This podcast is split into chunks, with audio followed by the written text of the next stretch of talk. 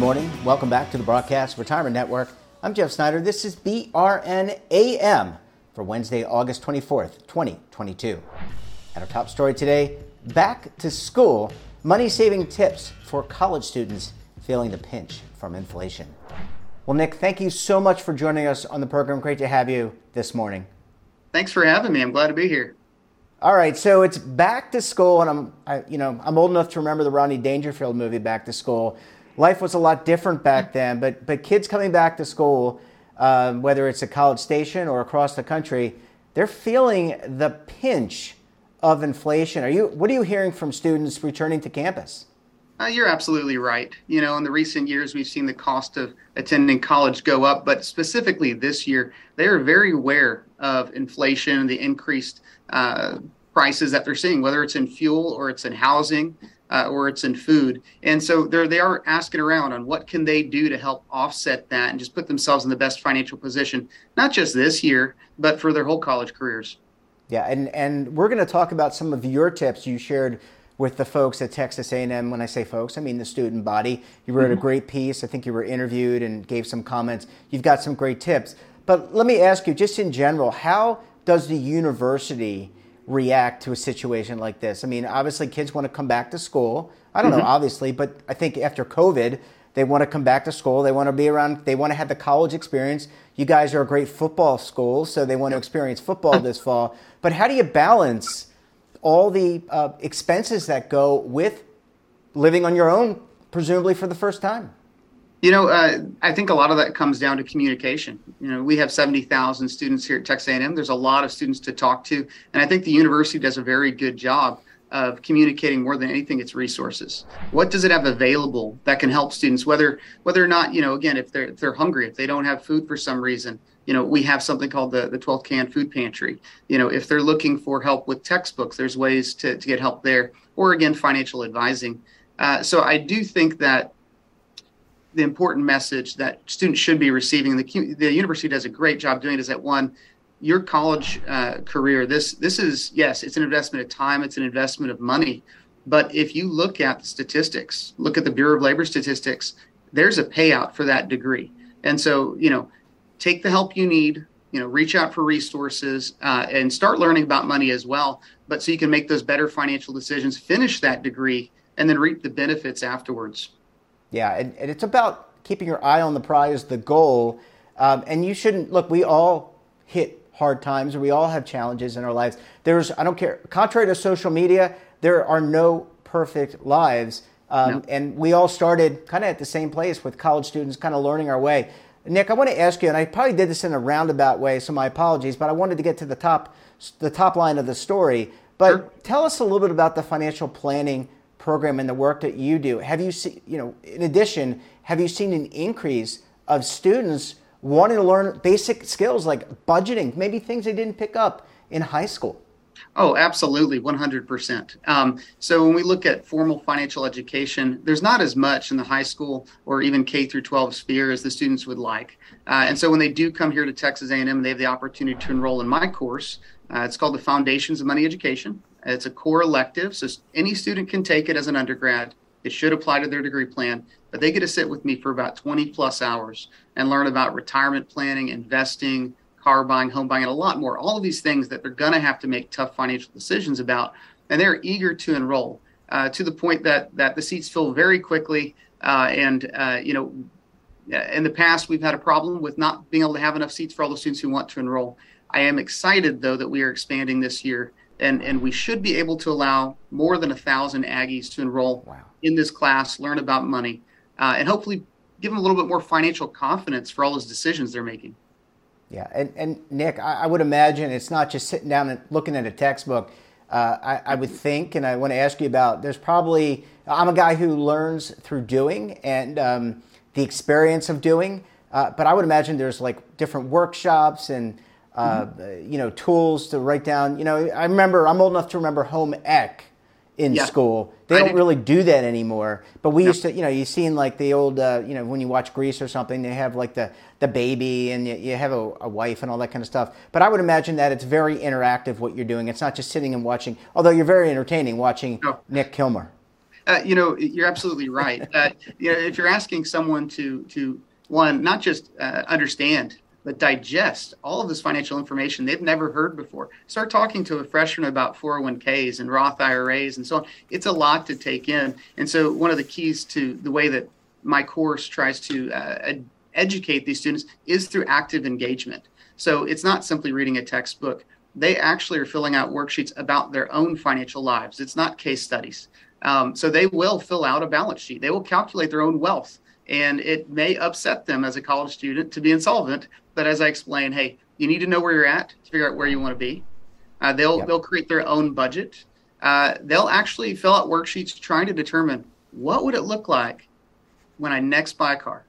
What would it look like in terms of uh, the purchase price, the dealer holdbacks, the um, uh, how much interest would they be paying on the car loan they're considering? So it is about it's personal, right? It's personal financial planning. It's how do we uh, engage with the students so they not only learn the information but they retain it so that when that decision comes across their table they're ready for it. Yeah and and this is certainly an interesting environment. A lot of these kids nick haven't even experienced a rising interest rate environment. I mean they're young and oh geez i wish i could go back when i had hair. Nick i need to take a very quick break. When we come back we'll talk about some tips nick has. If you're heading off to college need to buy books etc and you want to do it without feeling the pinch, you're going to want to stay tuned right here on BRN AM.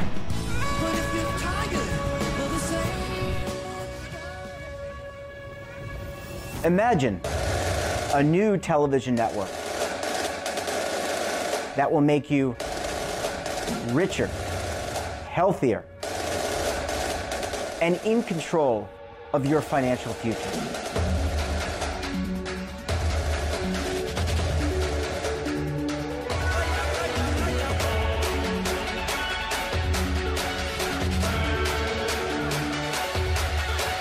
This network is for the policewoman in Nashville, Tennessee, the baker in Dubuque, Iowa, the teacher in Lexington, Kentucky. We want to make the idea of savings and retirement culturally relevant. But what do you see as a defining issue of the midterms? Especially for the smaller businesses. I mean, they are the lifeblood of the American economy.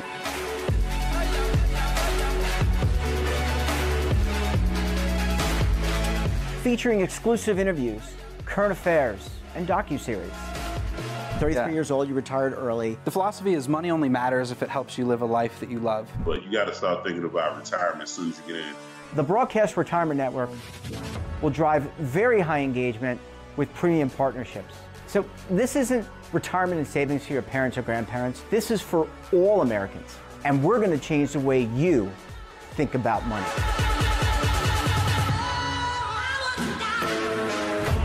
Welcome to the next frontier of retirement and savings.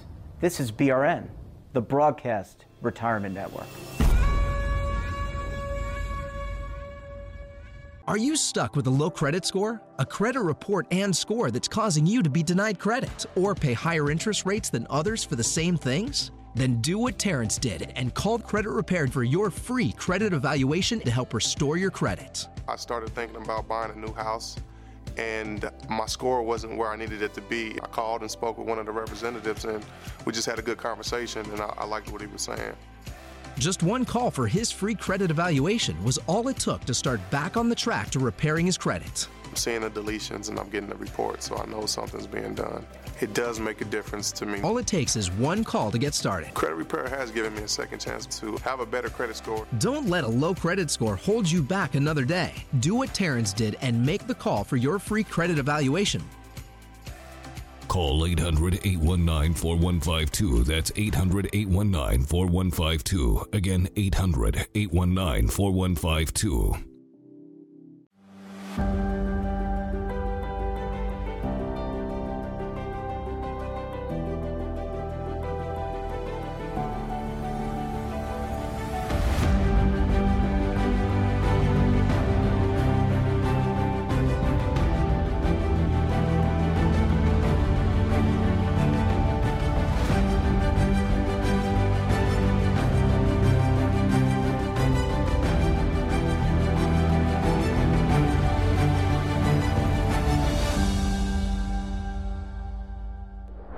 Welcome back. We're talking this morning to Nick Kilmer, who teaches financial planning at the Texas A&M Department of Agricultural Economics. Nick, thanks so much for staying with us this morning. Great to still have you on the program. Thanks for having me. I'm glad we haven't chased you off. Let, us talk about uh, just the importance of financial education and, and just going back to what we were talking about in segment one. Are you finding that a lot of these kids, I'm going to use that term, they're adults, but yeah. I can, you know, they're younger, way younger than I am. So are you finding that these kids come out of school well, you know, knowledgeable, and this is just the the capstone course, or do they have a large room to grow in terms of uh, financial planning and education? Oh no, it's very much the latter. They, they have a large room to grow, and they know it. I will say that students that that I teach, uh, there's a spectrum. You've got some students who had the cultural capital, they had parents who educated them uh, when it comes to banking and credit and so on, and then you have others uh, especially some of our you know first generation students who don't have that cultural capital. So they're coming from a very different extreme when it comes to financial knowledge. But the problem is is that they're all facing similar financial decisions. Uh, and so that just really lends to that stress. So you know when it comes to how do i get from where i'm at to a place of what's called financial well-being it all starts with money education. You know they, they need to be formally educated about money to learn these things so that when they come across these financial decisions uh, that are plaguing them, they can maybe not make the best decision, but at least a better decision. And then that in turn will slowly lead to a better financial situation. And what you and I probably know that to be is wealth. You know, how do they aggregate wealth? And they, they do that uh, by, you know, one budgeting and, and growing that net income and then applying it to growing wealth. But it all starts with having the knowledge uh, to make the right decisions as they're making every day, day in and day out through their college career. Uh, Nick, before we go into your tips, I want to ask you two questions. All right, I want to ask you questions about meme stocks. Um, a lot of these kids, maybe during the pandemic, maybe traded on GameStop and some of these other stocks. That's one. And then I want to get your thoughts on cryptocurrency. How does it fit into the curricula? Because you know this has been something you know blockchain and crypto. It's not just hasn't been here just six months. It's been here for quite some time. So how did the meme stock conversation fit in, and then the cryptocurrency conversation? Well, you know, it, we talk about just financial planning in particular. Uh, the expectation is that before you give specific advice to someone, that you know their personal circumstances. That that's just being a, you know, uh, someone who's being taking their actual well-being into account. So when I advise students or when I'm educating them in the classroom, I am speaking broadly. I am trying to speak to the middle.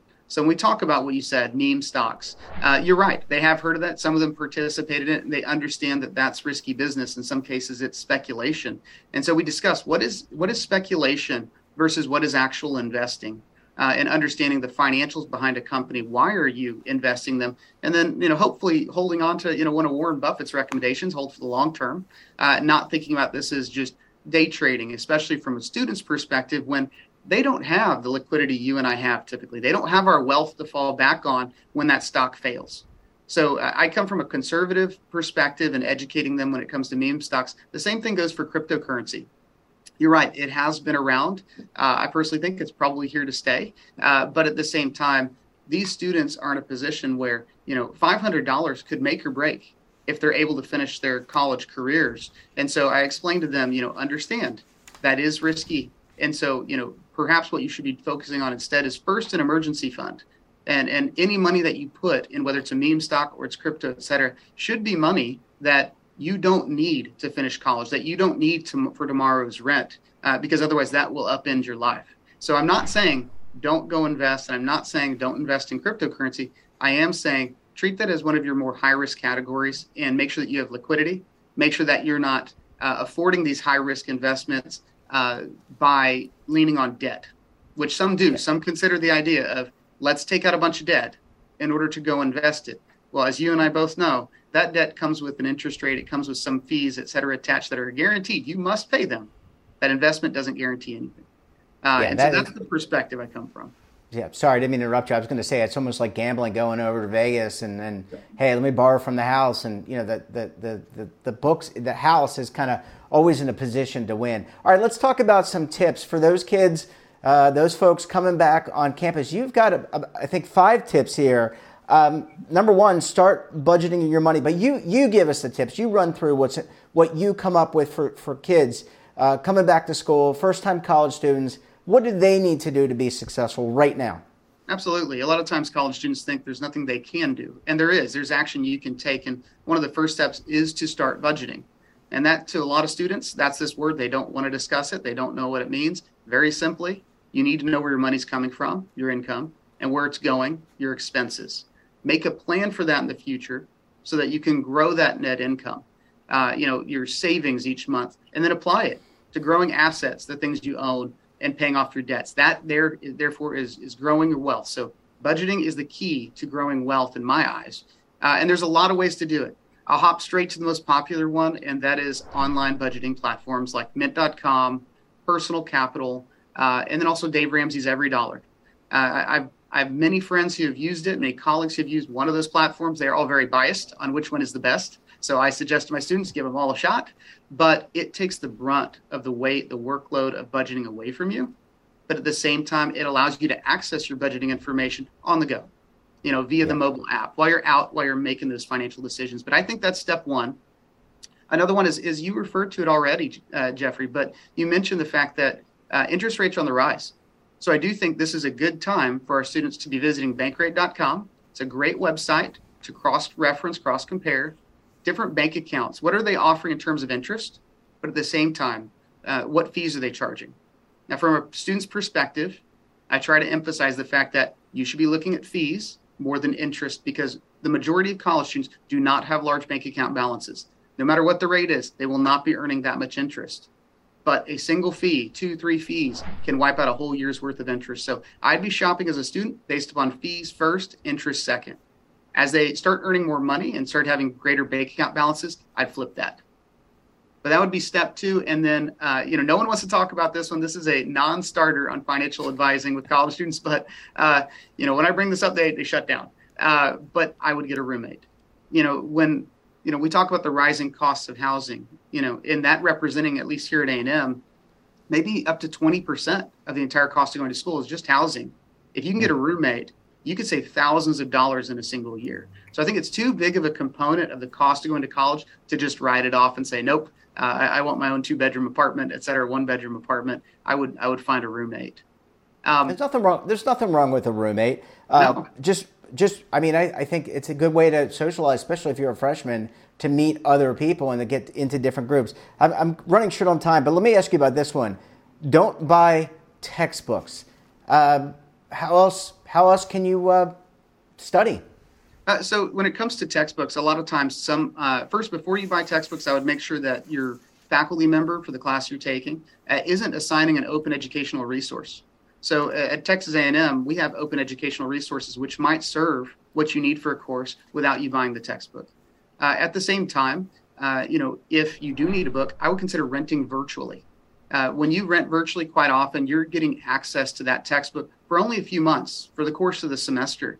But you might end up paying 40 bucks instead of buying a book for 150 $200. Uh, and so that that's a huge amount of savings. And then I would look and find on your campus, is there any campus programming to support getting free textbooks? Uh, here at Texas A&M, military affiliated students can access free textbooks through our Aggie Shields Lending Library, which is a part of our Veteran Resource and Support Center there might be something like that on your campus, and it could save you thousands of dollars over the course of your college career. Yeah, I, I mean, these are all great tips. And by the way, Nick, these are tips that will serve you well when you get to be reach my age or our age, right? I mean, when you get to be, you know, these are money tips are true whether or not you're a younger person, a mature person like us, um, and into your later years. Nick, we're going to have to leave it there. Great to see you. Thanks so much for joining us, and we look forward to having you back on the program again very soon, my friend. Great. Thanks, Jeffrey. It's good talking with you. That wraps up this episode of BRN AM. Have a topic of interest, someone you think we should talk to, drop us a line. And don't forget, for all the latest security news and lifestyle, wellness, finance tech, so much more, all in one place, check out today's edition of our daily newsletter, The Morning Pulse. Want to search our archives, check out our latest content, We'll visit our website, that's www.broadcastretirementnetwork.com, and of course, visit our streaming partners. You've got over 300 to choose from. We're back again tomorrow for another edition of BRN AM. Until then, I'm Jeff Snyder. Stay safe, keep on saving, and don't forget roll with the changes.